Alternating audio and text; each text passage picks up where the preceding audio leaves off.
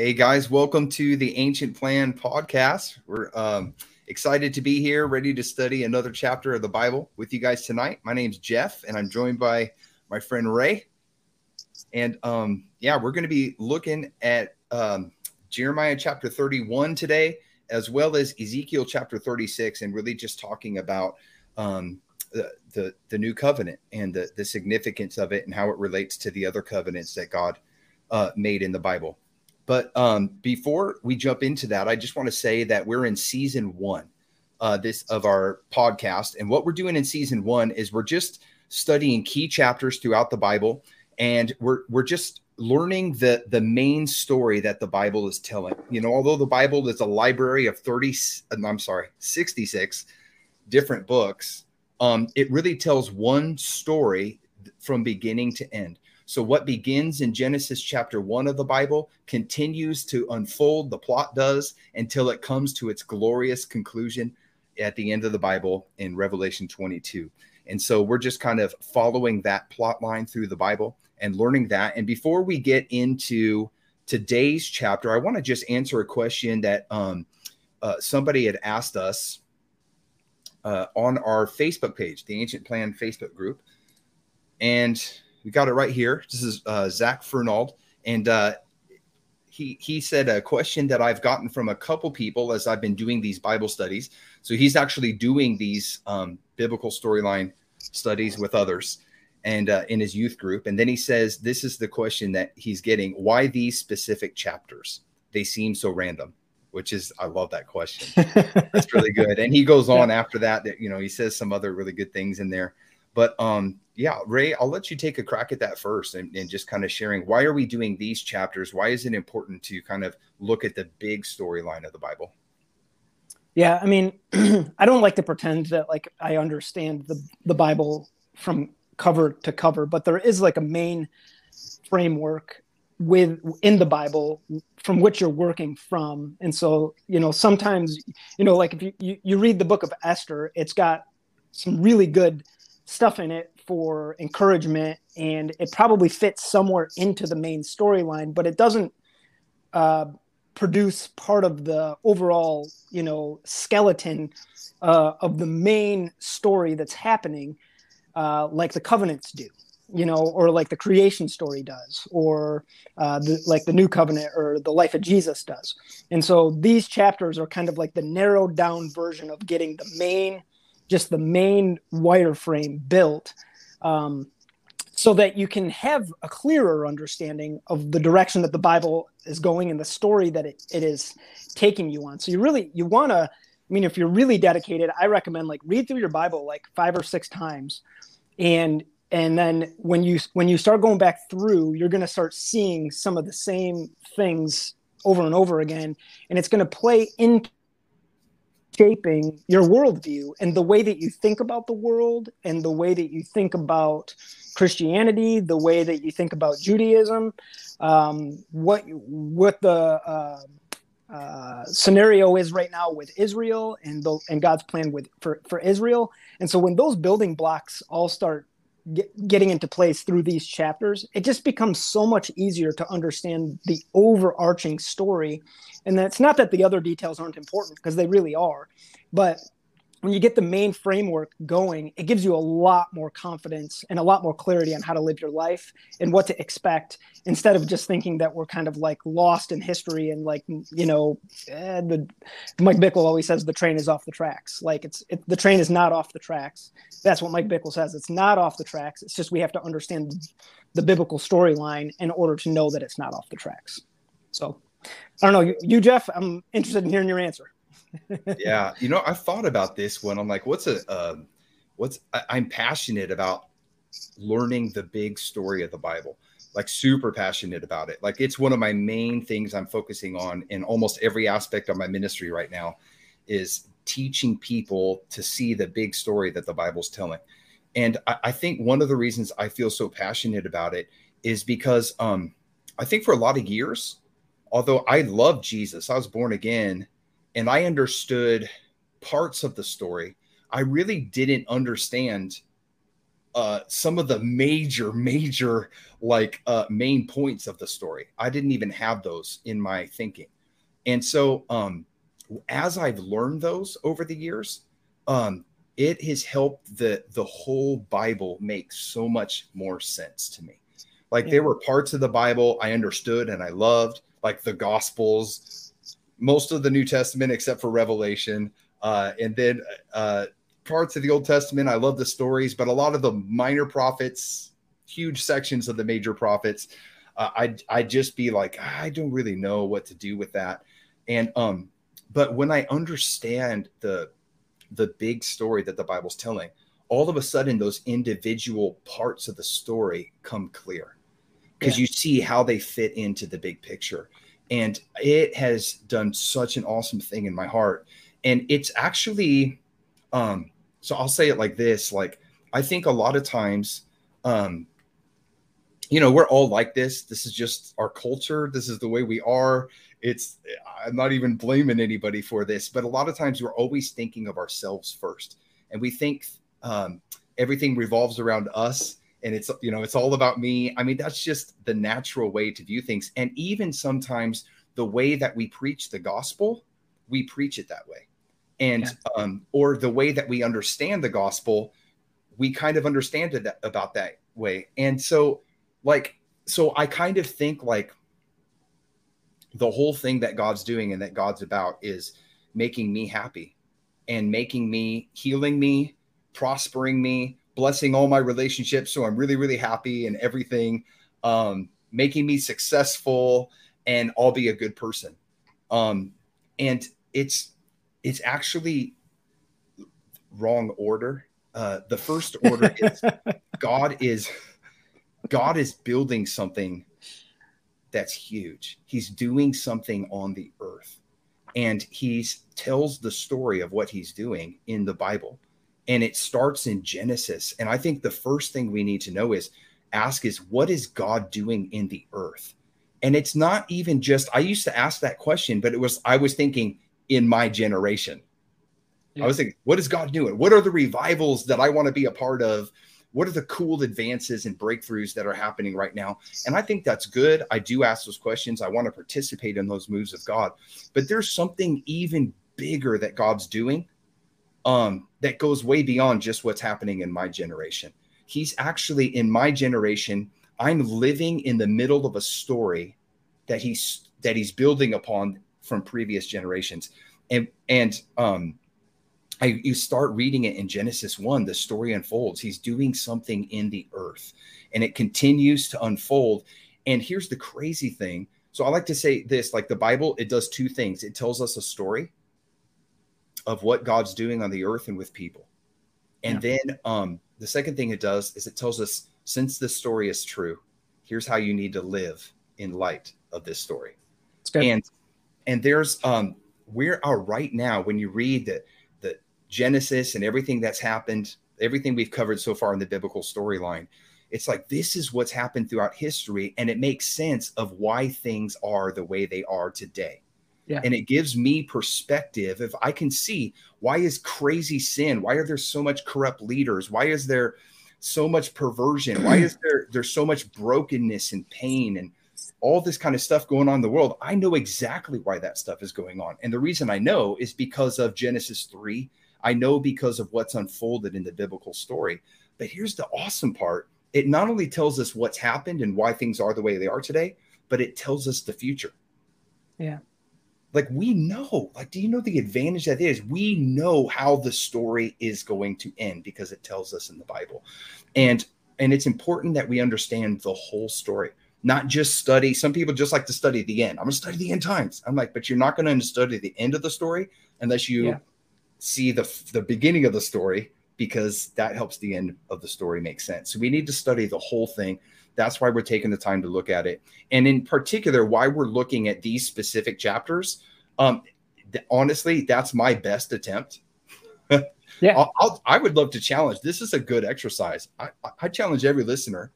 Try to sit down and limit yourself. You're only allowed to pick like 20 to 25 chapters of the Bible and try to pick, you know, think of the big story that the Bible tells and try to pick the key chapters that you think would do the best job at following the major developments in the plot line of the story. Yeah. And that's that's where I got this is my best attempt at doing that. And I may change these. I I still I've changed these a bunch of times. I may change them in the future. But um that's why we pick these particular chapters. But I encourage you, you know, if you're doing these studies on your own and you're like, man, I think this chapter would tell this part of the story better than the one that Jeff and Ray picked, then then do your chapter. You know what I mean? That's fine. Yeah. like yeah. make it your own. But the Bible tells one story and it's the same story. And so we can't we can't just um, we want to make sure that we're doing justice to the true story that the bible's telling and not just telling our favorite parts of it but trying to really capture um, what the, the story that god's trying to tell hope that made sense that was a long answer to a great question it's good super good oh can i i just got to read i wanted to read this quote this isn't my quote but it kind of goes with what I was saying. I love it. This is by a guy named Steve Smith, and um, he wrote a book called Spirit Walk. And this is this is a quote from this book. He says, "Too often we ask the wrong question: What is God's will for my life? That question is self-centered. It's about you and your life. The right question is, what is God's will? Period. And then how can my life best serve that? Oh, that's mm. so good. That is, yeah, that's what I'm trying to say in in a short way. Yeah. He said it better. To glorify God's name, you must understand what God is doing in our generation and, and what he is about. I would say, though, you can't understand what he's doing in our generation fully unless you understand what he's doing in the, all the generations yeah. and where we fit in that. Figure that out and then ask God how you can best serve him and his will. And um, I just think that's an excellent quote. Mm. Powerful. Yeah. I would, so I would, I would, question. I would add the key to the one of the central keys to that is to understand the the election of Israel, and it's like if yes. you and when I say understand it, I mean just begin to go on the journey. I'm not saying like be perfect in knowing or know, know it perfectly. I'm just saying go on that go on that journey, and it it starts answering that question, and then it drives the purpose of your life um, because you see the you see where world history is going, and then you understand. Oh, it's not like everything isn't about like this 10 year span. It's about a 2000 year span and it actually gives you hope for the future. So. You know isn't this interesting? Like you're not well i'll just say this. You're not going to be we can't understand god's purpose for the earth without sta- understanding israel's role in the story I mean, you just can't. Absolutely. It's not possible. They're all through the Bible. Of course, we we're doing we're looking at that right now. You can't avoid it. But yeah. here's what happens when we get and, and it's easy. We all can do this. We've got to learn to not do this. But all of us have this tendency to think it's all about us. So so Gentiles, the church says, forget Israel. It's all about us. It was all to get to us. That's what it was all right. about. Right. And we just say, forget Israel. And God's like, no, it's like you're part of their story. I'm grafting you into their story. But you know right. what? Like I've I've heard uh messianic Jewish believers, you know, say things to this effect about about a tendency of the Jewish people is to, it's all about us. It's right. all about we're we're God's people. It's all about us. And God's like, no, actually, I'm working through you, and through you, I'm going to bless all the nations. And yes. it's like we all need to take a step back and look at the big story and see that God has a big plan for all nations and for the whole earth, and it's glorious. And when we understand the plan, then we can zoom in and understand our role in the it's big good. story. It's good. Amen. Um, yeah. Any were there any other questions or anything, Ray, that you saw in there? Actually, so I th- I thought I saw another question, but it wasn't. It was just a part of this question, and so it was just split. And so I, th- I think we I think we covered it. I think we answered all the questions. Okay, cool. Do you want to do the four parts of the biblical storyline, and then we'll jump into the study? Yeah, let's do it. So I got it right here. I can put it up for you. Oh, you we've been it. doing. We've been going through um, like we said, the main wireframe. And so that's what we're doing here in the first season of the Ancient Plan podcast. Uh, so we started with creation, which is Genesis 1 and 2. Uh, then you have the fall, which is Genesis chapter 3. Then you have the redemptive process the, in the biblical storyline, which you find from Genesis 3 to Revelation chapter 22. Uh, and I would just say, like, buy into buy into reading your entire Bible because what it what it helps what it what it's going to help you do is ex- stay away from um, extreme theological ideas because you'll have one part of the Bible that seemingly says something, and then another Bible part of the Bible that seemingly contradicts the initial thing said. And and the challenge is, is that you've got to hold it in intention and in balance, um, so that you don't you don't go in an extreme direction. So understanding the covenants and the redemptive storyline really helps us avoid picking um, eh, you know extreme theological veins or ideas.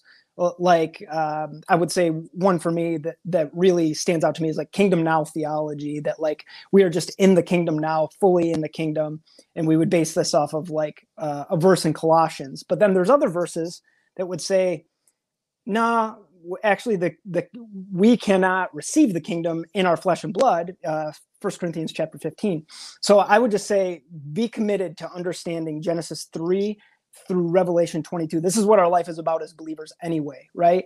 And so i always say this to myself to my inner man. If you if you're willing to binge watch something on netflix you need to be able to binge read your bible right? So and then uh, the final restoration part four um, which is in Revelation chapter 21 through 22, which basically uh, restores everything that was broken uh, in the fall uh, in Genesis chapter 3. So that's the four parts of the biblical storyline that we're going through here in season one. I'm sorry that I had to give a small sermon in the middle of that, but it seemed to. It's okay. We're preachers. that's what we do. Yeah. that's who we are. Uh, so we'll go ahead and I'm going to read today. What we're going to do is we're, we're we've come to the part in the biblical storyline where God's already made a covenant with Abraham. He's already made the, the Mosaic covenant with with Abraham's descendants, Israel, and then he's um, made the Davidic covenant. And then now we get to this point where we're going to read these prophecies in Jeremiah and one in Ezekiel, where God basically tells Israel, He says, "I'm going to be making a new covenant." like I'm going to add a covenant to the to the ones I've already made um, with you, and then and he begins to tell what it is and explain why it's necessary. And um, so that's what we're going to focus on today is that part of the biblical story. And then, of course, after this, we get in and the Messiah is born. We'll get to Matthew chapter one, and uh, we'll see it unfold. But I want to read Ezekiel. I'm sorry, Jeremiah chapter one. So let me just put that up on the screen. The day is coming, says the Lord, when I will make a new covenant with the people of Israel and Judah.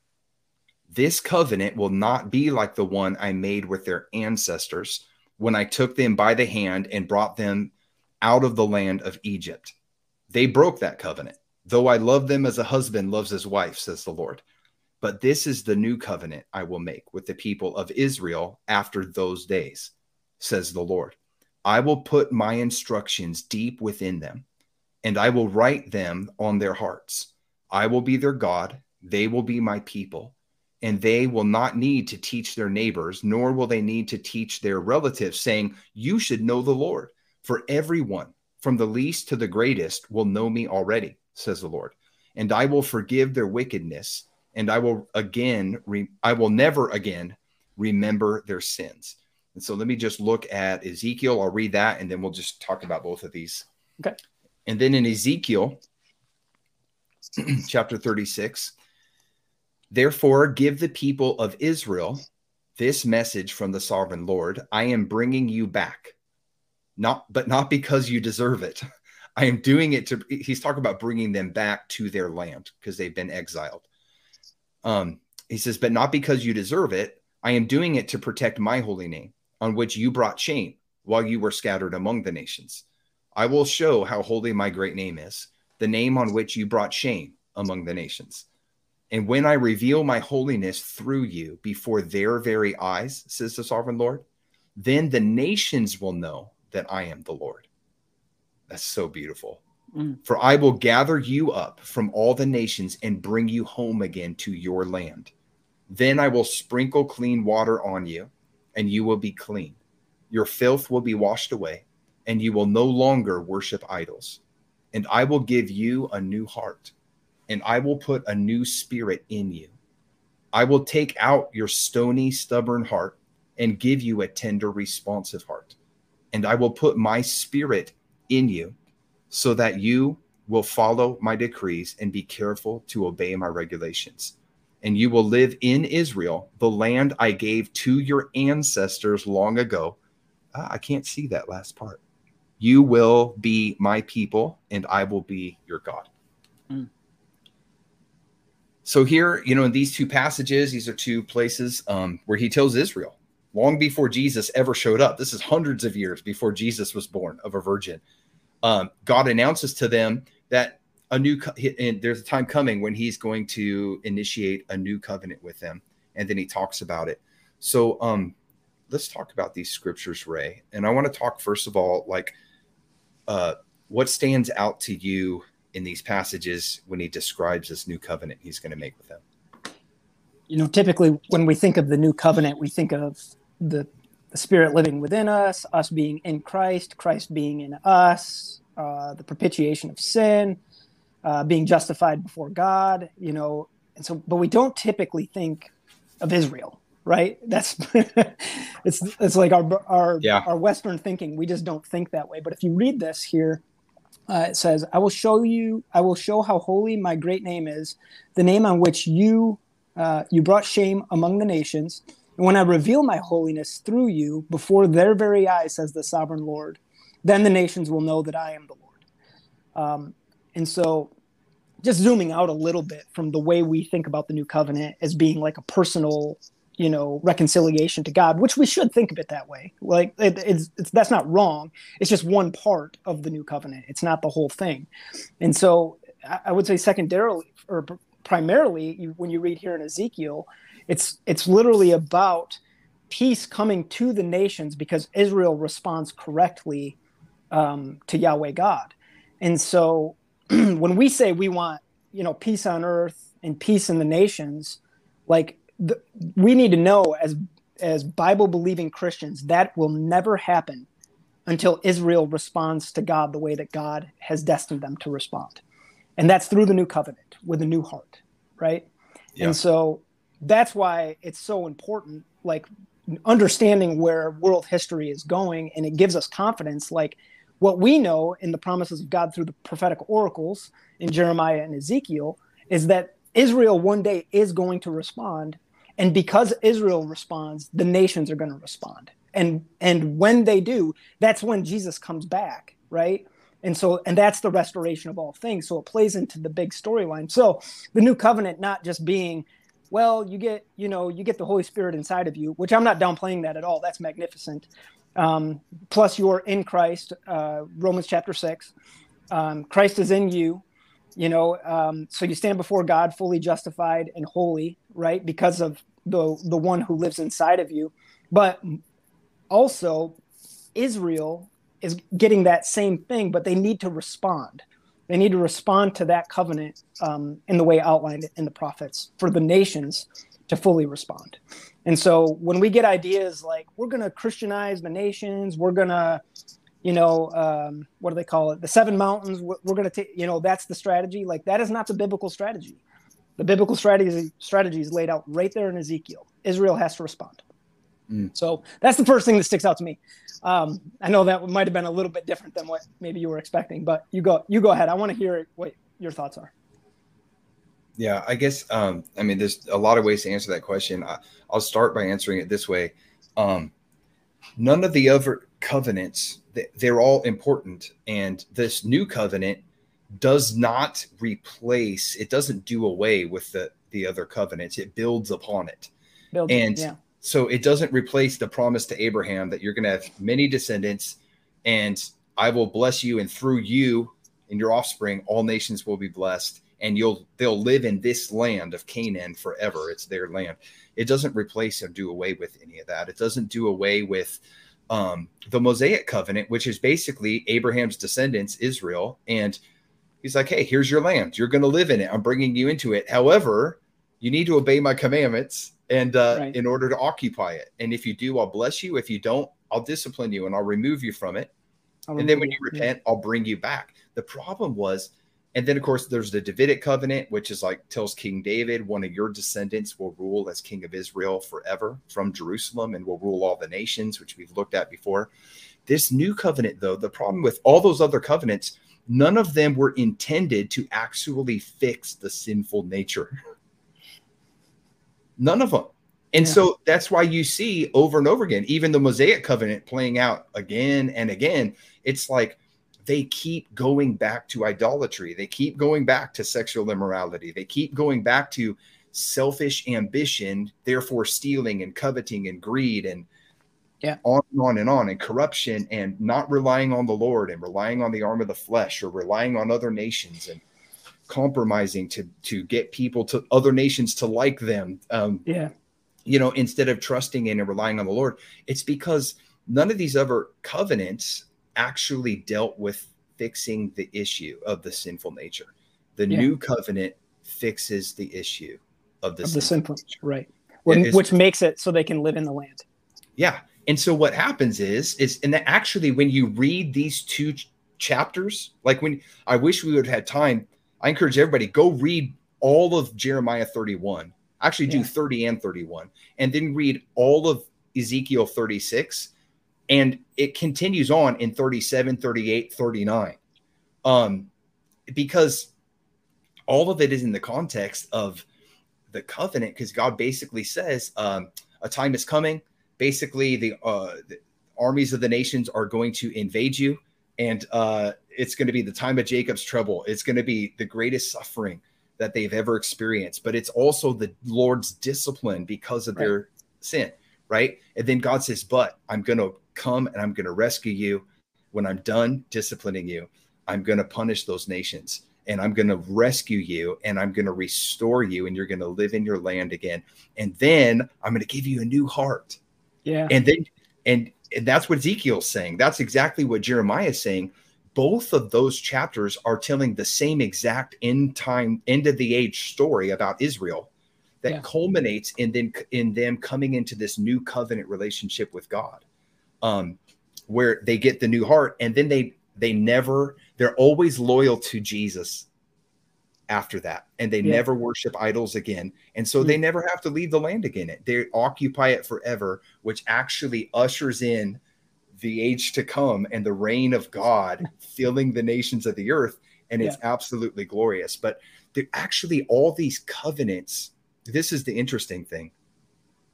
Um, they all come to their total fulfillment at the same time. Mm. The return of Jesus and his reign upon the earth. That's powerful. Yeah. Yeah. They all the Abrahamic covenant. Um, yeah. It comes to its complete fulfillment. Yeah at the end of the age when Jesus returns and reigns. The Mosaic covenant, where they never have to leave the land again. You know yeah. what I mean? It comes because at the end of the age, when they look upon the one that they have pierced and they mourn, and all Israel is saved, like 100% yeah. of the surviving remnant are saved and they love mm. Jesus and, and they never worship idols again. The Davidic covenant, the descendant of David, Jesus reigning from Jerusalem, it happens at the return and reign of Jesus. And then the new covenant, um, where it's and I'd like to talk a little bit about this. We can talk about some of the details of the new covenant because I think sometimes we just think of like one or two aspects of it. Yeah. Um, but there's a lot in it. Like, and, like um, you said, it's the me part. We we think of the me part. Yeah. Go ahead. Sorry. It's like one of the things of receiving the Spirit. You know, that's not everything. Like we yeah. sometimes we because we don't again because we don't know the whole story. We think I've received the Spirit. It's like I've got everything. And it's like, no, but the Bible itself says that's just a deposit mm. that's guaranteeing the rest of your inheritance, which is still to come when? When mm. Jesus returns and reigns yes. upon the earth and saves Israel and rules yeah. from Jerusalem. It's like all the covenants come to their glorious fulfillment together, all in the same event when Jesus returns and reigns from Jerusalem. Yeah and this is that's why it's our blessed hope that's why we put peter says put place all your hope on jesus's return right? So like and I, and I don't think he's not saying like don't hope for health or don't hope for wealth or don't hope for comfort. Like he's he's just saying like the majority of your hope or the, your your hope anchor needs to be in the return of Jesus. Otherwise you'll you'll get weighed down with the cares of this life and when things do and don't go well. So Jeff I I guess one a question I would have for you because we're talking about the new covenant and we very rarely in the west talk about the new covenant and the implications for Israel and how that plays out in world history.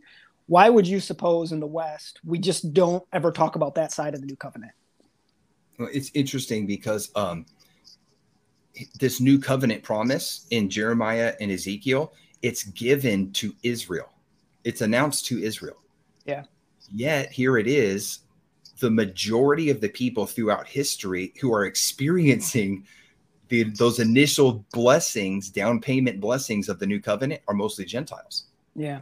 Um, it's interesting, eh, you know, how that works, but we remember the promise is initially for them. And so it came first to the Jew, then to the Gentile, is what Paul talks about uh, in Romans and other places. And so um, Jesus was Jewish. He's resurrected. All 12 apostles are Jewish. And um, the promise of the Spirit they're in the city of Jerusalem celebrating yeah. the feast of Pentecost, a Jewish feast. 120 people are gathered, Jewish people predominantly, and they're all received the gift of the Holy Spirit. Mm-hmm. They all received the gift of the Holy Spirit. And then those, and then of course, Gentiles came to know the Lord too, as Jewish people began preaching the gospel to Gentiles, and then Gentiles believed and um, received the promise of the Spirit and were entered into this new covenant promise that was initially given to Israel, but was always for all the nations. And then what ended up, and so many, there were many Jewish people who believed in that first century in the book of Acts, but the gospel continued to expand Jerusalem, Judea, Samaria, and then ultimately to the uttermost parts of the earth. Yeah, and amen. the story that the Bible tells when you read in Zechariah, you know, 12 through 14, and um, even these passages, Ezekiel 36, 37, 38, and 39, yeah. um, it talks about when Jesus returns at the end of the age and all Israel at that point will be saved. Now there's there's Jewish believers in Jesus right now who are full of the Holy Spirit, yeah. tremendous men and spirit filled men and women of God, passionate, loyal to Jesus, the Messiah um, and and fully embracing their Jewish heritage, you know, which yes. is beautiful. Um, however, it's at the and and there's we need to contend for Jewish people to be saved. Even now, they're coming to the Lord, but, mm.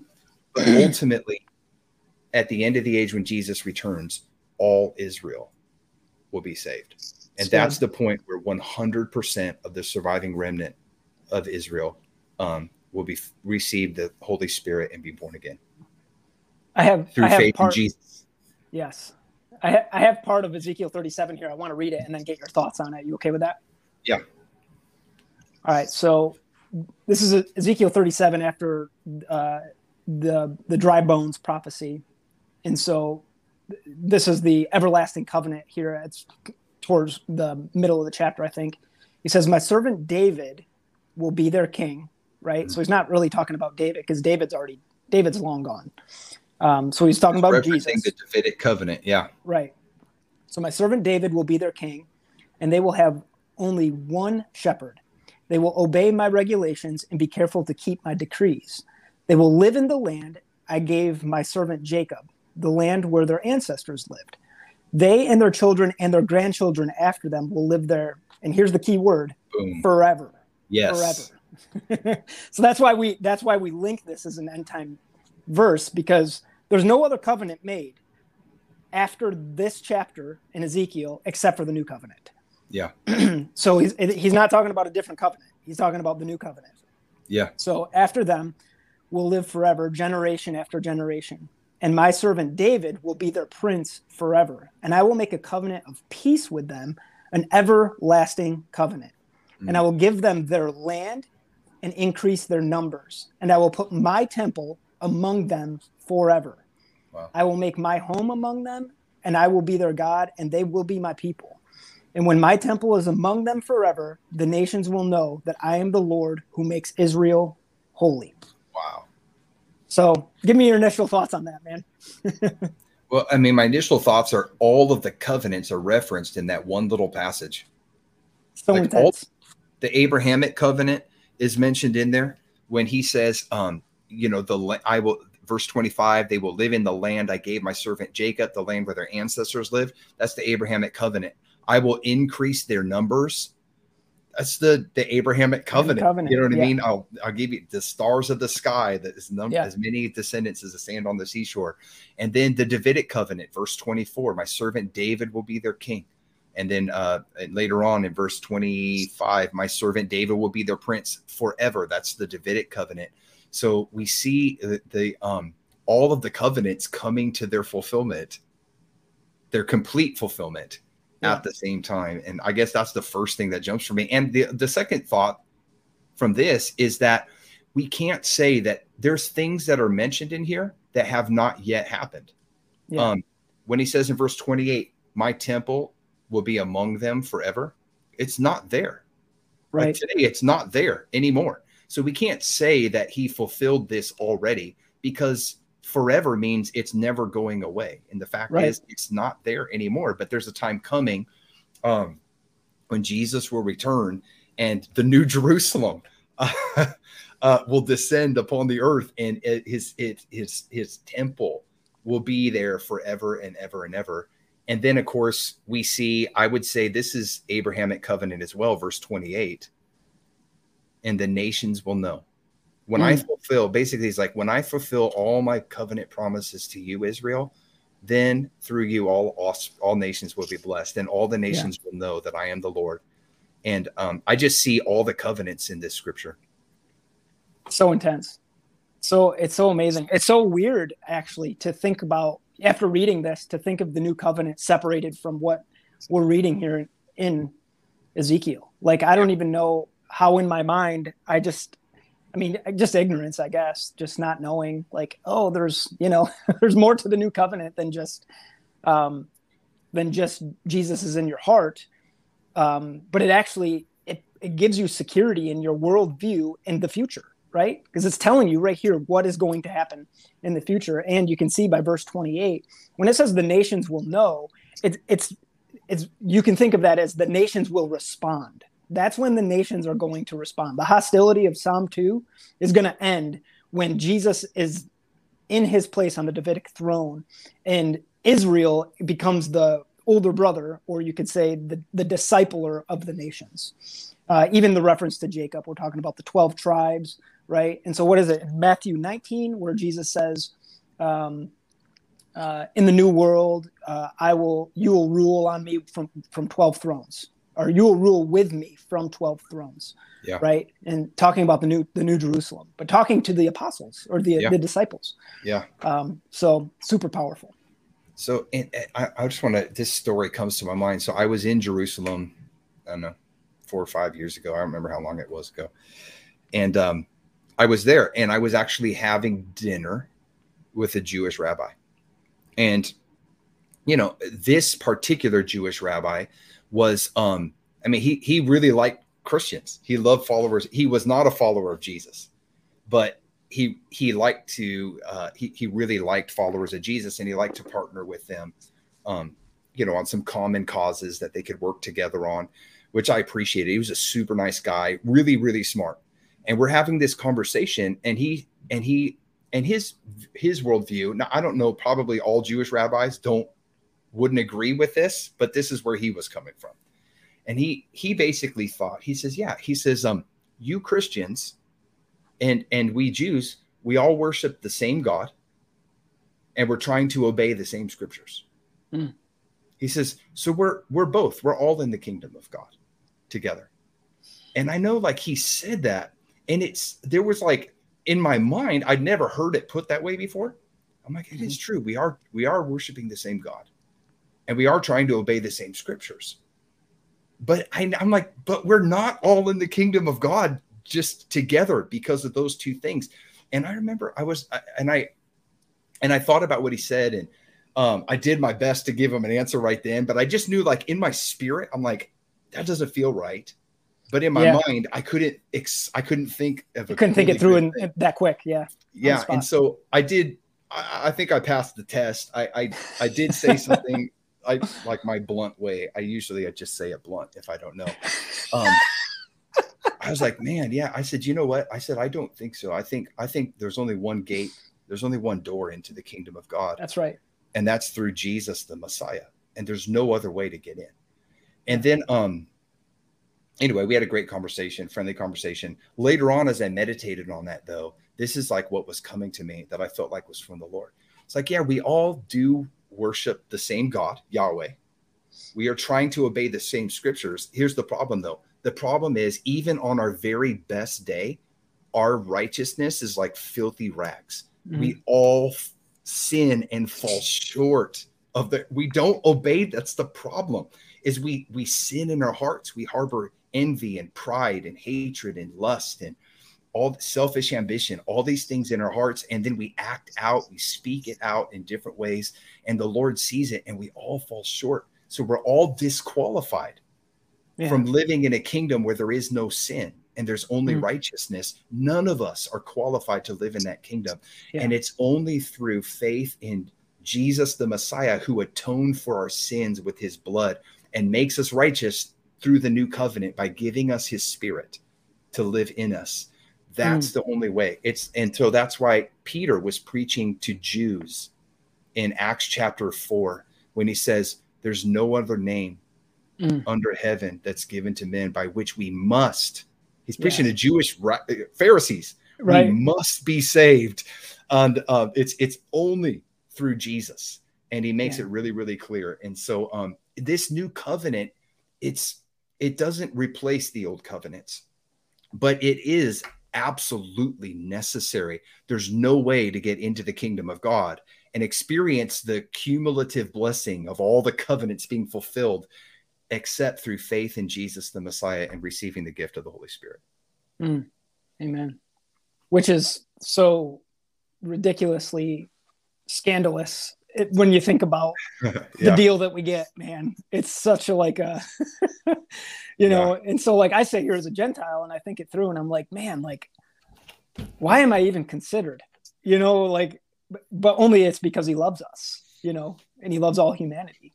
Um, and, and so, that's Romans, right? Isn't that yeah. the, the story of Romans that Paul lays out so clear? He's like, yeah, it's we're all sinners that were in by grace. You know what I mean? And yeah. it, he tells that to the Gentiles, we know that. And then he tells that to the Jews. He's like, you know, you who think you're qualified because you have the law, he's like, you disobey the laws you got. Yeah. Like you know more than anybody and you still fall short more. And, and then he's like, that brings us all on the same playing field. We're all poor in spirit. Right. And we're we need God. We're sinners mm. who are saved by grace, and it's a gift. Of, Amen. Yeah. Mm. Um.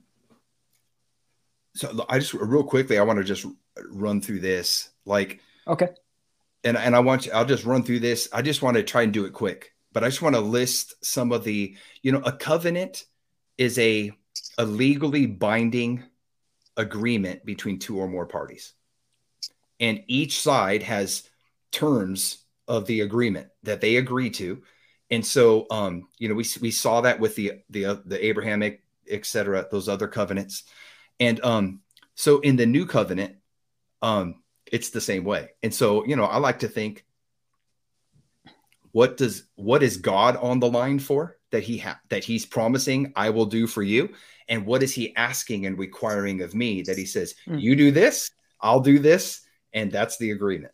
Yeah. And so I'm curious. I'll, I'll be, before I, I, answer that, what would you say in answer? Like, what are the things that God promises to do as part of the new covenant, and what mm-hmm. are the things that He requires of us? And that's really a hard question to answer because it depends on what what vein that you're in um, in the body of Christ. So I would say first, our, ours is obedience through abiding And that's through John 14 through 17. What we and when I say what we have to do, um, we can fail at that a hundred million times, and that's that's grace, right?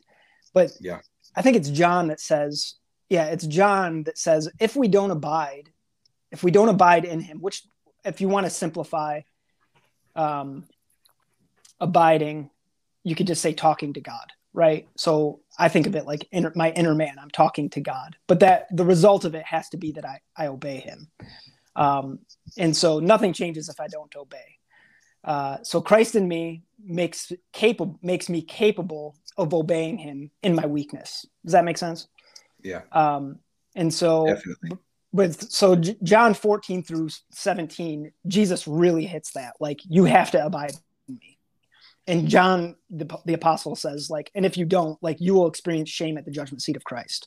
Um, which is like so intense, right? When you when you yeah. hear that, because you're like, wait, I thought the judgment seat of Christ was going to be awesome, and Jesus was going to be telling me how awesome I am, and I was going to be getting rewards, and and you are, and that's true. But I think that there's also a sobering moment um, where He wipes every tear from our eye, and we there is going to be recognition of things that we've missed out on in this life from either disobeying or not taking serious um, uh, what he has called us to so i don't know. I don't know if that answers yeah. your question but that's the first thing that came into my mind. Yeah no i i threw it out there on you. I didn't give you no prep time for that question so sorry about that. That's all right. But that was good. I know that you, pro- you probably have you probably have two bullet points with like the exact answer sitting there. I, I, yeah, I, pro- I probably in my head I just think of uh, uh, you know what's it's. I think the way we respond to covenants has already been modeled for us through God's the Abrahamic covenant. Yeah, and you know God tells Abraham um, one thing. He's like, uh, "Leave your father's house, go to the place I will show you, and I will do." Boom, boom, boom, boom. He lists all these blessings, right? So Abraham had to do two things. He took God at his word and he believed that God would actually, that if he did his thing, God would actually come through and really do his. Yeah. And then Abraham, because he believed, he did the thing God said. And he left his home and he went to the place. And then later on, God would tell him other things and he he obeyed. Yeah. And he always did it in faith and knowing that if I do my part, God is going to keep his part of our agreement. That's really good. And yeah. and he died without seeing it all fulfilled, but believing it's going to be fulfilled. And I think yeah. it's that's the same heart response that Christ requires of us. He's like, I died on the cross to pay for your sins. So I'm atoning for your sins. I you're guilty, but if you'll follow me, I will I will wipe your sins away and you'll be not guilty on the judgment day. Mm. It's like, oh, that's mm. a good deal. And then he says, not only deal. that, I will give you the gift of the Holy Spirit to help mm. you obey my commands. Also, when you receive the gift of the Holy Spirit, He's going to bear witness that I'm your Father. And there's mm. going to be this interaction. You know, Jeremiah said it in the passage we read. He says, They will all know me from mm. the least to the greatest, which was a totally new thing because uh, under the previous covenants, God didn't, you know, all of Israel didn't hear God speaking to them. Right. They, God spoke to Moses uh, and Moses told the people what God said, or right. whatever prophet, Isaiah, whoever Judges, it was. Yeah that God would, the Spirit would come upon a, an individual, and then that person would speak the message of God. But not everybody could hear God's voice, and only the priest could minister to the Lord, and only mm. the priest could do certain things in ministry. But in the new covenant, um, we all have the Holy Spirit. We all get yeah. to hear his voice. We all get to know him. You know, I think I always get jealous of Moses. Like he knew him face to face, like a like a man speaks with his friend. That's the way God talked to Moses. And it's like, man, I can hear his voice clearly. Yeah. Um, like that because of the Holy Spirit. All of us can. And then, uh, th- so these are all these promises in the new covenant. Not only that, we're all priests. Yeah. Wow. Because we all have Holy Spirit and he makes us competent as ministers of a new covenant. That's what Paul yeah. said in Second Corinthians chapter three. And so we're all priests. We all get to minister. We all know God. And then the climax of it all, he says, and this is the other part of the of the new covenant. Not only am I going to make you righteous, you're going to know me intimately as father and friend, all this kind of stuff. You'll minister for you know with me. But he says, um, uh, Romans chapter eight. I'll just put it up here. The Spirit of God who raised Jesus from the dead lives in you. That's because of the new covenant, right? Mm. And just as God raised Christ Jesus from the dead, he will give life to your mortal bodies. Listen to this by the same spirit living mm. within you. It's like the it's not just like boom, I got it all. It's like no, I I do. When I have Him, I have it all in promise. And right. uh, and but I haven't received all the inheritance yet. Um, it, That's right. It's at the the final resurrection. So when I think of bringing it back to my question about what are the terms of the agreement, these are all the promises God makes to us. Yeah. He says, "Here's here's what here's my what I require of you. You have to you need to believe me. You yeah. need to believe me that I'm going to do what I say, and then yeah. you need to repent and you need to be baptized, receive the gift of the Spirit, and follow me." That's so good. And that's what we do. And then it's like, well, we do that just like you know Abraham did it in his day. But you know what happens? We get persecuted, and yeah. we suffer, and we go through hardships, and we go through trials, and it's like no, this is so hard. And it's like, and then the devil lies to us is God really going to keep his promise? Right. You know, the ones who are being martyred, it's like, are you really going to actually live forever and receive a new body and be raised from the dead? Right. Is he really going to come and get rid of all injustice and make the wrong things right again? And we have to say, like Abraham, yes, he is mm. faithful. I trust his character. If he kept his promise to Abraham, he's going to keep his promise to us. This is his Good. nature. He's dependable, he's reliable. And then we continue and we persevere in faith and obedience. And then he rewards us on the last day. That's right. Um, be, for that lifestyle. So I think it's the same lifestyle of faith and obedience. That's that good. All the righteous men lived. Yeah. No, it's a, it's so important that that what we see as believers is that the fulfillment of the promises, the ultimate fulfillment comes at the resurrection of the dead and the return of Jesus. And if we don't understand that, we'll live in frustration and we'll live in disappointment thinking that our reward should come now. And and but the reality is is that we're called to live by faith that on that day we'll be raised from the dead and jesus will return and reward us. And so when we say faith we're saying i like uh, so let's just say generosity. Like the holy spirit convicts us to be generous a generous people to be giving of our possessions our time and our money. And and we get blessed for it in this life i believe by the lord you know like I, let's say i give you know whatever x amount of dollars. And then like yeah. i i see a, an amount come in that it's like i know that this blessing came because i gave. Now it doesn't always work that way but it's an encouragement. It isn't like that isn't the end. That that isn't like hey here's the ultimate reward for you giving right? You get yeah. you just got $500 a blessing of $500 if i think that that's the ultimate reward i'll actually miss it that's the token that keeps me pressing into generosity.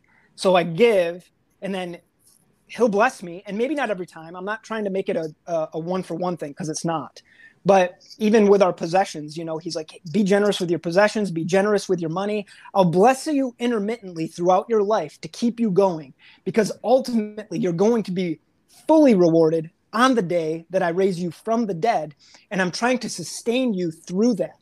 So don't see these little rewards that I give you in your life as the ultimate reward. The ultimate reward is that I'm going to raise your body from the grave and give you riches that you I your eye could not perceive and your mind could not think through right now uh, in the flesh. Yeah. And so that's what faith is is that we're believing hey i'm going to give away money it hurts my wallet a little bit it actually takes away from my ability to do things that i want in this life it costs me something but yeah. in faith, I'm believing there's actually a reward in heaven. Yeah. And and that's what Jesus promised. He says, so store up for yourselves treasures in heaven where moth yes. and rust do not destroy, right? And so live in that way. Um, which isn't always easy, but that's what faith is, right? So we're saying yeah. by faith, it actually means we're believing that on that day something is going to happen. So I'm willing to live with less now, so that by faith he will fulfill his promises when he raises me from the dead. Yes. I like this little. So I think the, okay, I use this when I'm preaching and I'm going into altar call time.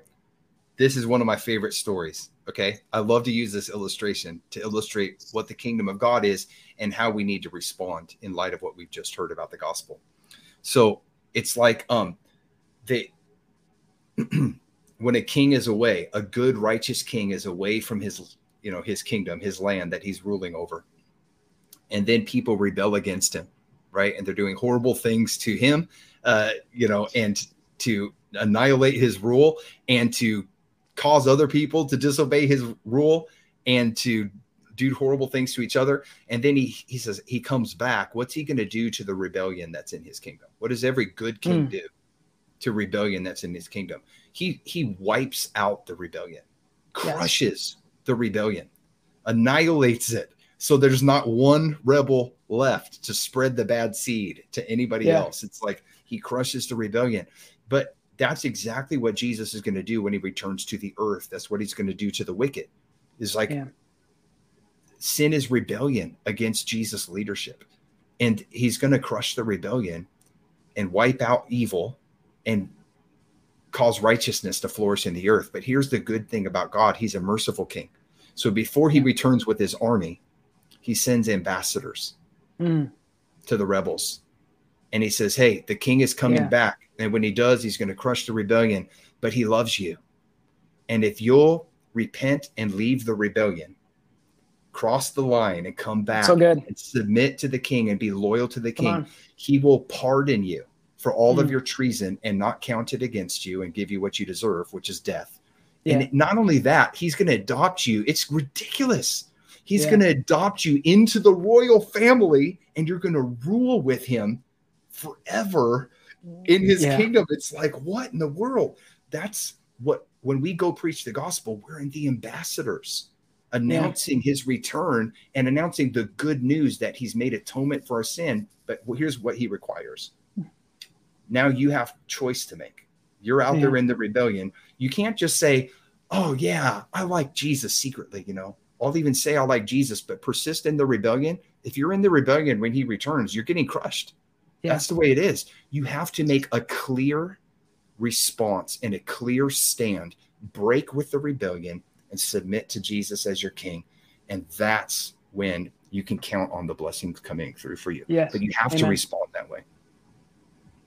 Just got a comment that came in. Yeah says god bless you guys and your families. Just had my first round of covid and all i did was listen to the word and breathe deep and buckled up. It's all good news like you said. So i think i know who that is. Um, he's yeah. he's commented on a on a on a few of our videos but uh, yeah we'll be praying for you brother. Just um, pull yeah. through. Yeah. Lord heal you quickly. Good job meditating yeah. on the word and just making yeah. good use of your time. Yeah it's good. Um it, i would just say this uh, kind of goes with what i just said uh, I think the classic story of Robin Hood has so many parallels to the gospel. I, I thought of, of that kingdom. when you were saying when you were saying I, I literally thought of the end of the story of Robin Hood when the king comes back. yeah. when you were saying it. Because the the good King Richard, he goes yeah. away from England and he appoints John in his place to rule in, in his place, right? And mm then what does John do? Rebels against Richard, and then he is corrupt and he gets and he bribes all these people to be loyal to him and break their loyalty to Richard. Yeah. And then the remnant that's still loyal to the true king, what does he do? Prince John persecutes them and mm-hmm. tries to wipe them out, right? So what has happens when Richard returns is he crushes the rebellion, he gets rid of all the rebels, and he finds the remnant that was persecuted and he for their loyalty, they prove their loyalty.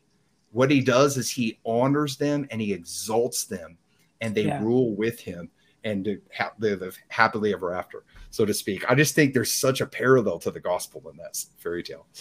Mm. Yeah, it's powerful. It's a it's a we get an amazing deal, and you know, I never I never like to talk about it or like the new covenant or obeying Jesus in a way where it's like if I fail or I, I mess up, like that's that's the end. And so and I, so I just want to reiterate what Jeff is not saying is like messing up means you're in the rebellion. Now, messing up and making excuses for it and making excuses for your mess up, that is the rebellion. That is part of the rebellion. Uh, messing up and saying that was a mess up. That's that's yeah. how you know you're not in the rebellion. When you're willing to admit it was a mess up and I don't want to do it again. And so um, yeah. I, I'm I guess what I'm what I'm trying to say is like there's that push sometimes to be like, I got to be perfect. I got to be awesome. I got to always be on top of it. I mean, sometimes like at the end of the day, I'm like disappointed at the way I talk to my kids. I'm disappointed mm-hmm. the way I've talked to my wife. I'm disappointed in the way I've interacted with people through email.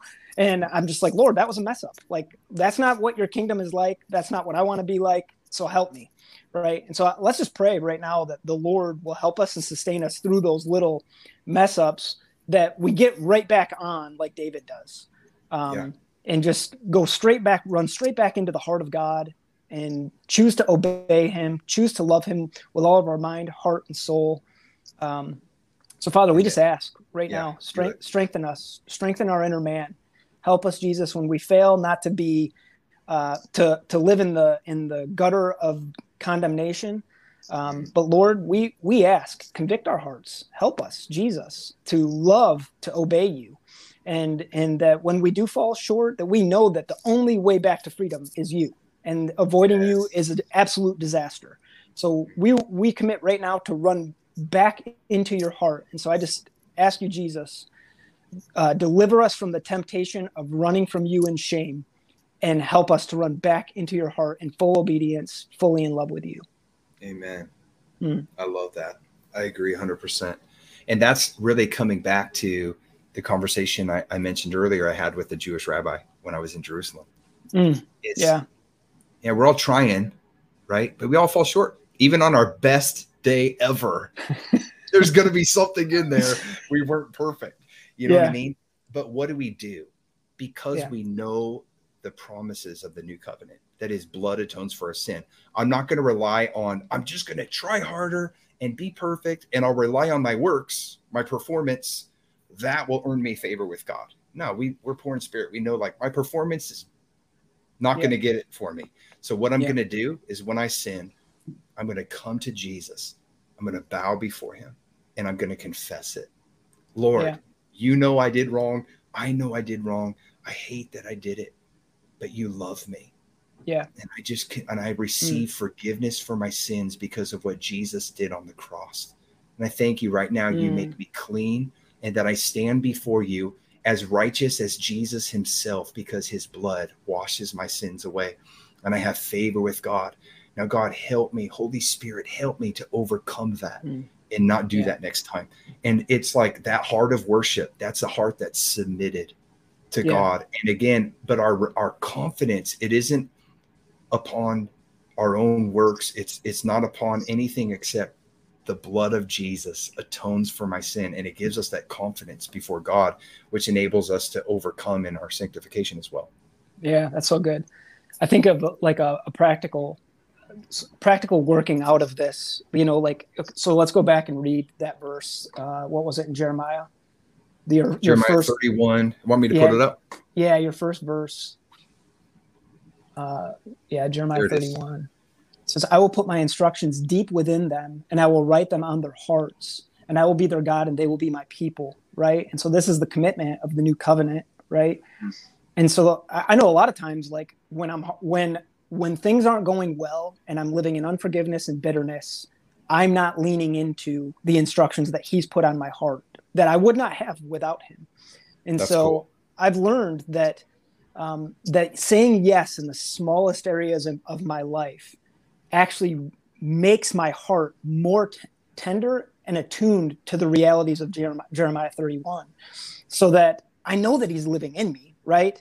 But if I don't, if I choose to not obey it or I choose to kind of ignore it, it kind of like it gets dull. Like that voice gets dull in my heart. And, and it's like almost obeying him like it almost seems un, like not beneficial but like almost like ah, this is a bummer to obey him right yeah. but it, yeah. i know the reality is is that when i when i choose to obey him in the small areas of my life let's say like how i talk my speech how i talk about people what i listen to music um, and he if he if he puts his finger on the smallest area of my life and i say yes my heart becomes more tender to hear him even more clearly the next time so that he can really make things clear in my life when something is a major red flag or a major green flag um, and and I and so I guess the the point of what I'm trying to say is, is I want to have a tender heart towards God that is always leaning into the realities of Jeremiah 31, meaning uh, what what, what does it say here? The instructions deep within them, and I yeah. will write them on their hearts. Yes. That's the reality we live in, in in the new covenant. And I don't ever want to turn that off. And I know that I can't. I know I could turn it off and live with a dull heart and live live spiritually bored. Uh, I think uh, Paul says that in Galatians, or maybe it's Peter. I don't know. Uh, in in First or Second Peter, I can't remember exactly where it is. But So, so the first thing the Lord ever convicted me of was music. I, I listened to like really intense hardcore. Mine was cussing. Mine was, was yeah. Music came later, a few months yeah. later, but first was cussing for me. Yeah, go ahead. Cu- cussing was probably the first one, or, or, the second one right after. But they were kind of in tandem because all my music cussed. So, ah, gotcha. you know, yeah. Um, so, but uh, you know, and I just thought, man, I don't want to give up my music. That means more to me than anything. But the music had so many dark sayings and dark thoughts and dark ideas about suicide, killing, murder, hatred, anger, all these things. But it's coming through the the vessel of music, so it, it seemed innocent. Like, yeah, it's just music. So it's like, yeah, rah, rah, rah, rah, you know, whatever, no big deal. But the reality was is that it was doing something to my inner man that I could not perceive. Mm. So when I said yes to the Holy Spirit and I and I and I pushed it away and I, I relinquished it to him, my heart got really tender and I could feel his love like wash over me. And I'm not saying I felt it every day, but I definitely felt it. And um, it just made such a big difference to, to then like it opened up doors of other areas that he wanted to touch in my life that I don't think I could have perceived unless I said yes in that small area first. Um, and then even even with the cussing you begin to see like oh that's actually like damaging to my inner man it isn't just like i am a pious morally awesome human being who doesn't cuss and that just makes me awesome because i don't cuss it's actually yeah. what it does to your inner man and what it aligns you with in your inner man and so by by just obeying in the small areas and maybe if you're watching this video and you got a different small area and you're thinking, oh, it's, you know, it's not a big deal that I do this, this, or that. It's like, no, if the Holy Spirit's putting his finger on that one little thing, like it's talking about in Jeremiah 31, like let him, let him do it, and then live in the benefit of obeying him. There's always a benefit that comes with it. Always. It might be delayed, but there's always a benefit that comes with it. And then our heart gets tender then our heart gets humble. Then our heart gravitates towards meekness instead of self defense. And we become people of the kingdom. And so when he says, I'm building my kingdom and I'm inviting people in it, he's like, these are the types of people people who are not going to be uh, defense, uh, full of defense, defiance, rebellion, things like that. People who I've, I've wore them down through my love and got them into a place of meekness. I know that was really long, but there's so many benefits to obeying Jesus in the smallest areas. Some people think of big areas like, you know what, I'm not going to murder people anymore, or I'm not going to, you yeah. know, I'm not going to punch people anymore, or, you know, whatever. It's like, yeah, that's important, but try not to think of your biggest thing right now. Think of the smallest thing that he's touching and just say yes to it. And I promise you, it will change your life. That's so good. So, and you know, it's it's important what you're talking about because you're what you're you're describing what it's like to live as a in a new covenant relationship with God in this age before we receive the resurrected bodies and before he returns and makes all the wrong things right this yeah. is what it looks like to walk in the spirit and to walk in that new relationship with the holy spirit um, in this age and our, our sanctification and all that stuff and it's important it's super yeah. important I, I i get super challenged when like I think about people that irritate me or say things about me that I don't like or say things to me that I don't like. And, you know, and I just think like, man, I just don't want them, you know, my, in my flesh, I'm like, I don't want them in my life, you know, or I, I don't want yeah. them bothering me, you know, and, and the Lord Jesus, he's like, you know what I do for my enemies? I die for them. I'm like, man, it's so good. And it's so powerful yeah. though. It's like, and he's like, that those are the types of people that I'm going to put in positions in my kingdom, people who yeah. will die for their enemies.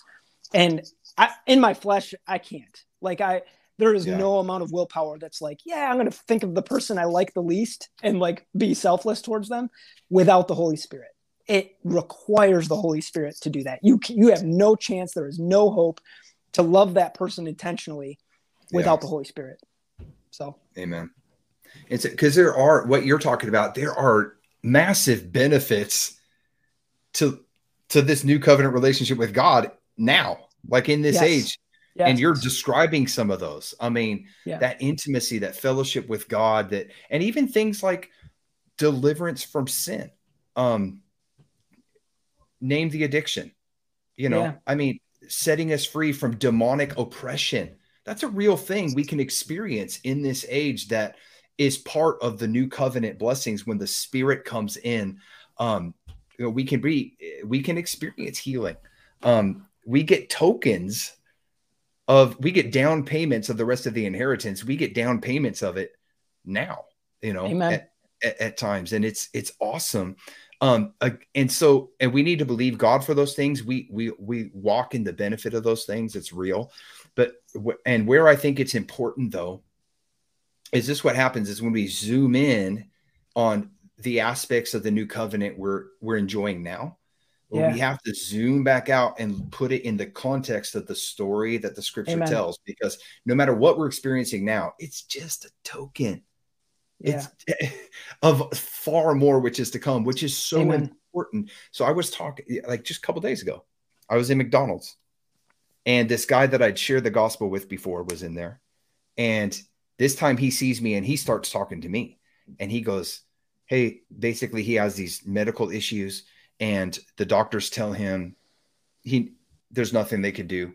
He goes i don't know how much longer i have. I i, probably, I could mm-hmm. die really soon. And then and and then he tells me and i'm kind of like upset at god. And i don't even know if he's born again. But right. he's like and i'm kind of upset at god because he's you know i hear about him. He like he heals these other people but he hasn't healed me and i just told him as i i zoom back out and said dude look, you're focused on you. I'm like yeah. let me tell you what god is offering you. Let me tell yeah. you what the new covenant promises are. It's like um you um you live for Jesus now and he you don't go to hell. All your sins are forgiven. And then when Jesus returns you're going to be healed you're going to get a new yeah. body. You'll never experience pain ever again and you will live on this earth only there'll be none of the bad stuff. It'd only be good like forever and ever. And what he and and say you're so focused on god how come you're not giving me my my little advance payment of of yeah. my healing? And i'm like and, and, you're and you're angry at him for that but he's not being mean to you and he's not breaking his promise to you. Yeah. Like the healing that he paid for you're gonna get it now i think it's good you should ask for it. The bible tells us go to Absolutely. the elders if you're yeah. sick. You know we need to contend for the healing now.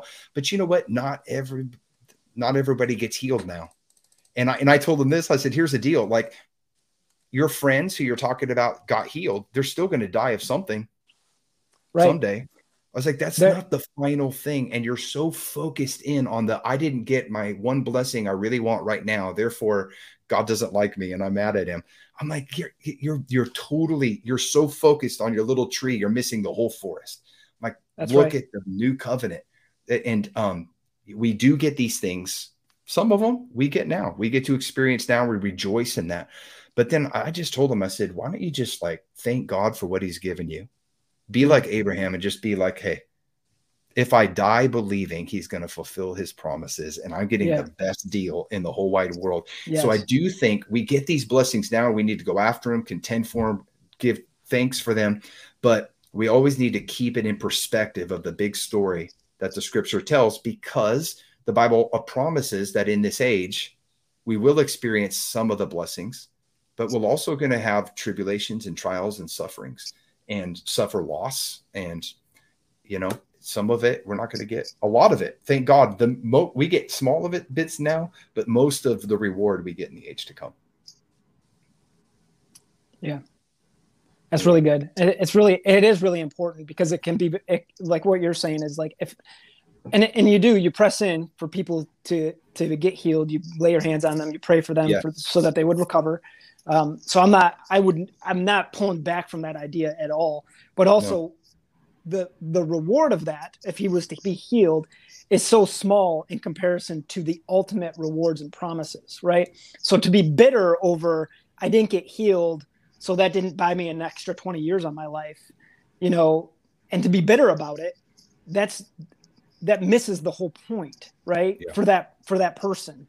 Yes. And so it's like ultimately, like if you are healed, that is only pointing to the fact that one day your whole body is going to be resurrected.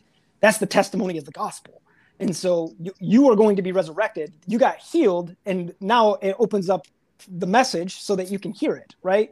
That's yeah. that's kind of like the evangelistic tool is like hey your ankle got healed? That's because jesus is actually going to heal your entire body when he raises it from the dead you know? And so when we when we when we when we uh, get bitter over oh like i didn't i didn't get healed of this or that or whatever and it's like I didn't get 20 extra years on my life or, or 10 extra years on my life. Like, yes, I want to live all the days of my life. I want to live them in health. I want to love my kids. I want to love my grandkids. That's what I'm believing for. That's what I'm hoping for. But I don't want to become bitter if it gets cut short yeah. for any reason because I'm I'm invested in the ultimate promise through faith that my body will be raised um, from the dead and Good. Jesus is going to do it. So, Amen. Well said. Yeah, and I just want to clarify. I mean, I've actually received healing like miraculous healing before. Yeah. From the Lord. I've uh I've I've seen a bunch of people receive healing yes. from the Lord. Like evidence, you could see it. I prayed for people that they've got healed before. So I love that. I believe that. We are to the Bible tells us to go after that. But again, it's just what do we do? But if that's our whole focus and we think the whole new covenant is about what I get now in this right. age from God, we're missing the biggest part of it it's yep. it's an eternal covenant, and it's tied to the Abrahamic covenant, the Davidic covenant, the Mosaic covenant. covenant. I yep. mean, it's the big picture of what God's doing, and when you see it in Jeremiah and Ezekiel, it's tied into all those covenants. They come to their complete fulfillment at the same time. Um, and it's when Jesus returns and begins to reign on the earth. And that's the blessed hope. That's what we're all Amen. longing for. That's the Maranatha heart cry. So I thought it'd be cool. And if there's anything else you want to say on that, feel free to say it. But nope, um, if, was there anything else that was on your mind? I, no, I thought it'd be cool, just real quick at the end, to just share about the when you first entered into this new covenant relationship with God and received the gift of the Holy Spirit. I it just just like in two or three minutes, just kind of share your story about how that happened for you when you first did. Okay. Yeah, I think it was 1997, 1998. Uh, okay. My brother, uh, my brother was led to the Lord, um, and he went to a winter camp, and then he came home, and he was, he was like, um, you know, we just kind of saw, like, you know, he, his life was changing, and and uh, and I felt the Holy Spirit actually, before I gave my life to Him, I felt the Holy Spirit convicting me of music. I knew it was coming. It was like I actually told my brother, I'm like, I don't want to, re- I don't want to like give my life to Jesus because I know that He's going to take my music.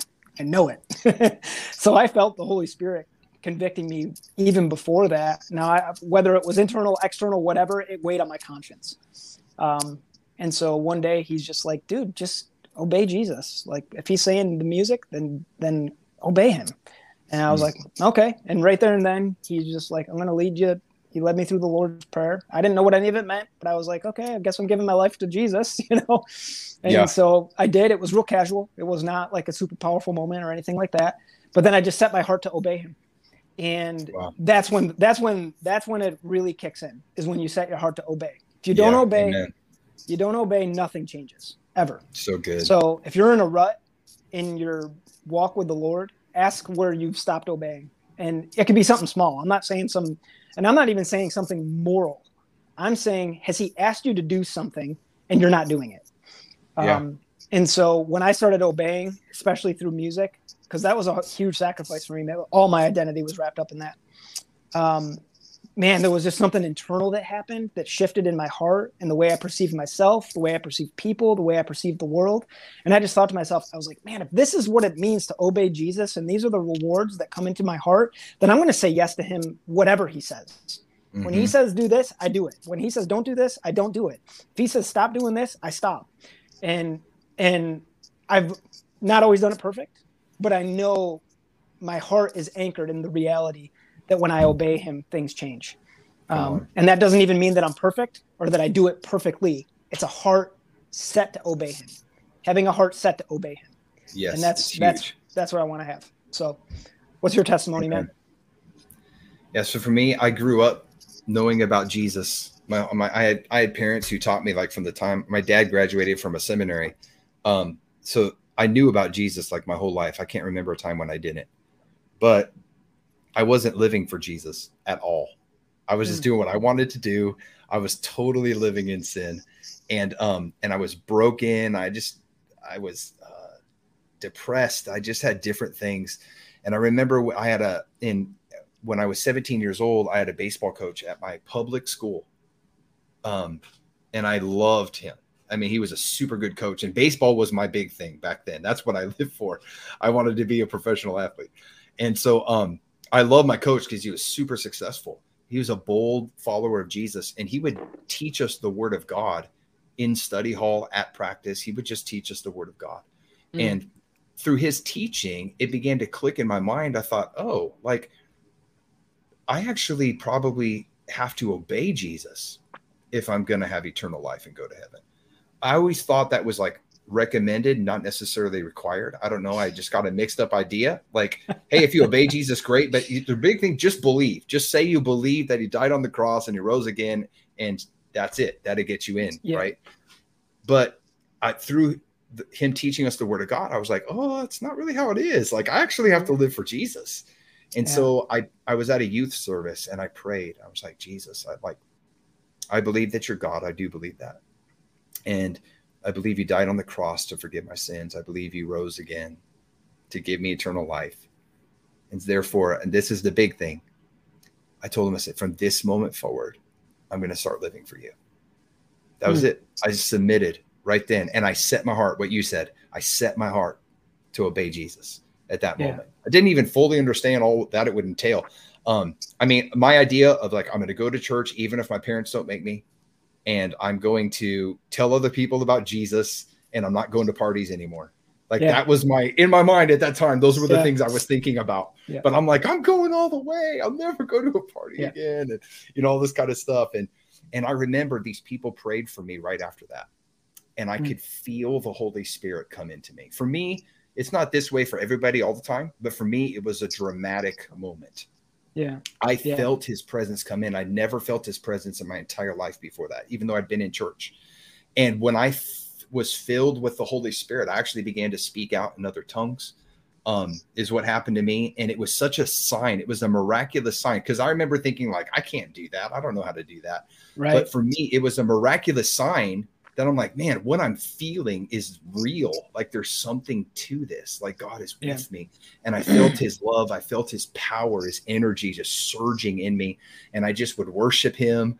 And uh I, I love it was so good. I was so in love. I instantly he melted my heart in a moment when he came in.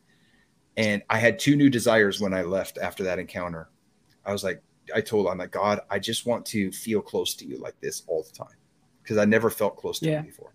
And then the second thing yeah. is like I I want to please you, not just so I don't get in trouble, but because I actually care about you and I want to make you a proud papa. I mean, that was how it was. And I was so pumped. I went to bed that night literally thinking, I'm like, I can't wait for tomorrow when I get up. It's going to be my first official full day of living for Jesus. And I'm like, it's on. I'm doing this thing. And I was so yeah, pumped about it. So good. And I hear his voice. Like that was 29 years ago last Thursday for me. That wow. was my spiritual birthday. Dude.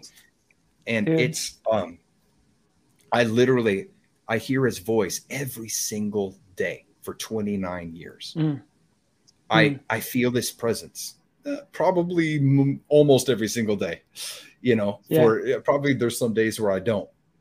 that more right. has to do usually with me just walking in the flesh instead of feeding my spirit. Right. But um well, but it's a real I deal. Gonna, I was going to ask you if you don't mind, I have a question then. Yeah.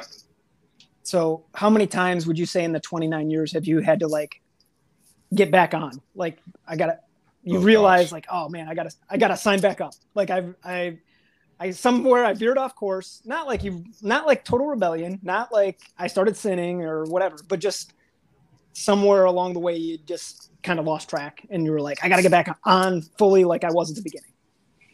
That's uh, I mean, innumerable. That's the story of my life, to be right. honest with you. In the last, that's yeah. the story of my 29 years. And I don't think loving God with all your heart, I don't, I used to think it was just like, I'm going all in. And like my growth would just be this straight line of just glory to glory, faith to faith. But it doesn't yeah. look like that. It's like, I'm in with all my heart. And yeah. then I stumble. No, I really am. I re sign up. I'm in with all my heart and then stumble, and then I'm in with all my heart, and it just looks like this, but it does go up. yeah. over the years, but you have to Amen. keep re-signing up. I'm in with everything. I submit. I set my heart to obey. Yeah. And you do that a million, however many times, you know, before you die. What is that how it is for you too? Yeah, you were breaking up. You were breaking up a little bit there. I think your connection went kind of bad. Okay. But but yeah, I I understand. I think we caught everything that you were. We we were caught everything you were saying about, about you're going up on a trajectory, but sometimes it like levels out and goes down a little bit. And uh, yeah, it's so important. It's it's really important that people. Uh, I think understand that like I, that's how my my life is. I, I I actually like I'll have times where I, my heart is super tender towards the Lord. Like I can sit in the car, be going somewhere, my wife's driving, and I open up the book of Zechariah and I just got like tears rolling down my face. And then and the love of God is just hitting my heart. And I'm like, man, like this is where I want to be the rest of my life. And then I'll have other days where, you know, I open up the Bible and I'm like, is this even real? you know? And, Yeah. and so, and then I'll have other days where my heart's super tender again. And so it's like, um, it's the commitment to just not quit. Right. It's like, it's one thing like you stumble and like oh I, I know i need to refocus but it's a it's another thing to quit and so my encouragement Yeah. would be like hey stumbling is going to happen just get signed back up as soon as you can Yes. um, don't quit just never That's the big thing. Because if you don't sign back up, you know, if you start going down, if you don't repent, you're just gonna yeah, you're gonna gonna, get fall worse. away altogether the- until you repent. Yeah. and and you won't hear most pastors say it you won't hear most churches say it but like the apostles make it really clear like it destroys your faith and it destroys your life and it That's destroys your life yeah it story of the destroys your life before god you know Yeah. and so some people think they can do that and and like but everything's fine because intellectually i agree with the doctrines of the bible. And it's like jesus isn't asking for your intellectual agreement. He's actually asking for you to lay your life down and obey him. And there's a big difference. And he's not asking you to be awesome and perfect. He's asking you to surrender yourself to him. And there's there's just we got to get outside of the like well yeah intellectually i agree with all the main ideas and so i'm saved. That's not that's not salvation. Yeah, That's good. Zach Hey, I wanted I want to get to oh go ahead. Were you gonna say something? zach asked a question here Yeah, that's Um, what I was I gonna gonna- get to. I love this question. I want to answer it. Go ahead. yep go for it Uh, I'll read it and then I'll give you first crack at it because this is right. now. no i'll read it and you and i'll read it and then you answer How Okay, deal. I'll do it. okay. So, so, so can you guys talk a little bit about uh, those of the church who don't align with this theology? Like even myself a few years ago would have said that the gospel ended um, at Jesus. Yeah. So speak uh, uh, Jesus' first coming. I assume is what he's talking about there when he says Right. ended at Jesus. Like, Yeah. So I, I, Zach, I love this question, dude. I appreciate you asking it. And honestly, I, if, if I were having a cup of coffee with somebody and they were just looking at me, it's like, Jeff, I love you. I hear what you're saying, but I just don't know. I don't believe that. And I don't align with that theology about the return of Jesus and the blessed hope and all this stuff. And I think when Jesus came at the first time, that was the end. I would, I would just ha- lovingly, I would have a conversation with them and I would, I would, I would ask them why why why why do you think that the first coming of Jesus that was the end of everything? And um Yeah. and then I would actually just open scriptures with them if they were willing and just say, let's just read some of these passages and I'd ask them questions about it. And um so I would just have a conversation and I would just show them the scriptures and give them an opportunity because my you know there, there can be different reasons why uh they don't like the second coming of Jesus or they don't like talking about the second coming of Jesus. And um, so some of that is because of the way they've been taught. They've been mistaught. Um, they've been taught the gospel in a way that's different from the way the apostles taught it in the New Testament. And so I would say, hey, let's look at these passages that you probably haven't thought about. And let's read all these passages. And then they have a choice to make is are they going to base their theology upon what they see plainly that the word says or are they going to base their theology on their traditional way they've been taught or or what their Yeah. preference is and the reality is is there, you're going to build on sand or you're going to build your life on a rock and i, I want to make sure that i'm building what i think about god up upon clearly what the what god says about god on the Bi- in the bible in the new Yeah. testament so i would probably just have an honest conversation if they were honest enough with me to say, Hey, I don't align with your theology, I'd love it because mm. I'd be like, dude, thank you for being real. Now let's have an honest conversation. Let's yeah. talk about it. And, and, um, and yeah. let's get to the word and let that be the final, um, the final word, so to speak. Yeah. So, so hopefully good. that answered your question. What do you say, Ray? Yeah, I, I would just say I, I a couple of things. The, my short answer would be we need to read less books. Um, in the in the sense of like we have a lot of like niche niche niche what do you what's the way to say it niche niche niche ideas um, that are kind of like subplots that come off of the main thrust of the gospel. Um, and they're just oftentimes it's just a little bit short-sighted. So um, i'm not saying don't read books. I'm saying we we have to it's not yeah let me read the bible more you read the books about the bible. Yeah read the read the bible more. And yeah. and then the books you read don't read them and think i really trust this person so this has to be good i, I don't ever look at the author and think this is going to be rock solid because i like this author. I i test it to the word and it has to be tested to the word. So um you know as i was saying earlier like when we're going through genesis 1 or genesis 3 through revelation 22 like i want to be more familiar with that than my favorite author's book or his sermon or her sermon or whatever um, so that would be my first thought: is be more committed to the word than anybody's teaching. My that includes this podcast uh, or anybody's book. Yeah. Um, Amen. And then, and then two, like, um, I I oftentimes ask people and myself is, what are you hoping for? Because whatever they're hoping for is how they is what is the way that they read the Bible.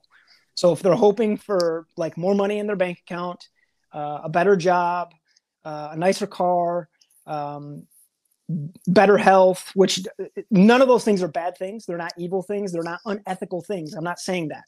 Um, but if that is like ultimately where their hope is at, like Jesus has big dreams for your life and he's going to fulfill them, and like that's the hope, then I would say that their hope falls short biblically from from the overall thrust of what the apostles taught. All of the hope and faith that the apostles talk about in the New Testament is almost always, almost always linked to the second coming of Jesus and not to a temporary blessing. Um, the temporary blessings are actually a side note to the ultimate blessing of Jesus returning. Now, I would not say, I would not, when I, if I was having that conversation with somebody, I might not say it that boldly because I would want to be tender in my approach of like, hey, let's like, you know, read Acts chapter three, let's read uh, Titus chapter two, verse uh, 11 to 14, um, and just walk through how Peter, Paul, James, John talked about living their life and what to expect and hope. And our hope has to be linked primarily in the return of Jesus and the restoration of all things. Uh, if it is not, we will live sorely disappointed in this life and may, and our faith may even fail. So I lost you there, buddy. Are you muted? Thank you. Yeah, I was yeah. muted. Okay. I would say too, I've actually had this happen. I had a pastor um, message me one time and say, Hey, I'd love to have a conversation with you about your end times theology. Cause, you know, there were some things that he didn't agree with that I had said. And I, I appreciated it actually. I was like, Yeah. So we met for coffee and we had the most awesome conversation. And I was like, Yeah. So what are like, what are, first of all, I want to hear what about my theology do you not agree with? And I want to hear that first of all because there's a possibility I could be wrong. And if if he says, "Well, you said this and I don't agree with that," then my next thing would be like, "Okay, like I, I can you show me in the Bible why what I just said was wrong? And mm. can you show me it in the Bible?" Because I, I want to hear this. And if I could see it clearly in the word, I mean, I want to adjust my theology to line up with what the word says. And and I, I, I iron sharpens iron and i need people to sharpen me so that can be helpful for me. Um but this but the second thing that that i would probably do if they they said i you said this and i don't agree with it and i'd pro- if i i would probably open the word and say well i understand you don't agree with it. Let me just show you this scripture is what i base that thought on. It's because of what this says. That's what i believe it. And i know you probably need to think that through you may not even agree with it right now, but that's that's where I'm coming from. I'm basing it upon my understanding of this scripture and this is how I see it and then I talk with them about that scripture and just have a conversation about the word with them. Good. Yeah. Yeah. Cool. You're, you're, you're more gracious. Thanks for asking. I don't like having those conversations. Ugh. It's Well, not my favorite. yeah you know it was edifying it, it was actually a really edifying that conversation was like we Yeah. we actually we, it, it was i enjoyed it i would do it again with that guy man i liked it Yeah. so but not all they don't always go that way It- Right. you know it depends upon the spirit that the person's coming in sometimes That's- they just want to argue Yeah. Yeah. if they just want to argue uh, you know i won't really engage them in that conversation over and over again so Right. Right. Awesome dude. Well hey let's uh check out unless you got something else on this. New covenant I think good stuff. I think we're good. Let's pray and, and be done. okay sounds great. So lord we just uh we love you and we thank you for this new covenant lord. And uh we ask that you would for everyone that's listening to this i pray that they would call upon the lord right now.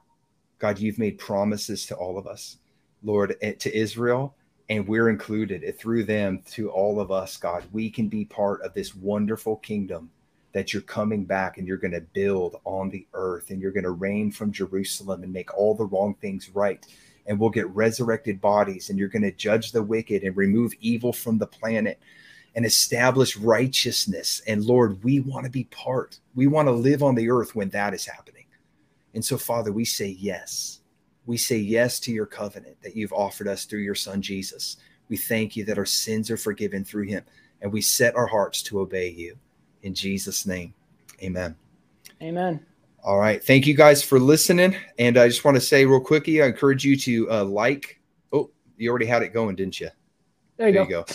Yeah, to encourage you to to like, um, subscribe to the YouTube channel, and uh, like and share this video. And then also, if you want to learn more just about the overview of the biblical storyline and God's kingdom on the earth and what the Bible says about it, encourage you to check out this book that I wrote called Paradise God's Eternal Plan for People in the Earth. And I think it'll be a blessing to you. God bless you guys. Amen.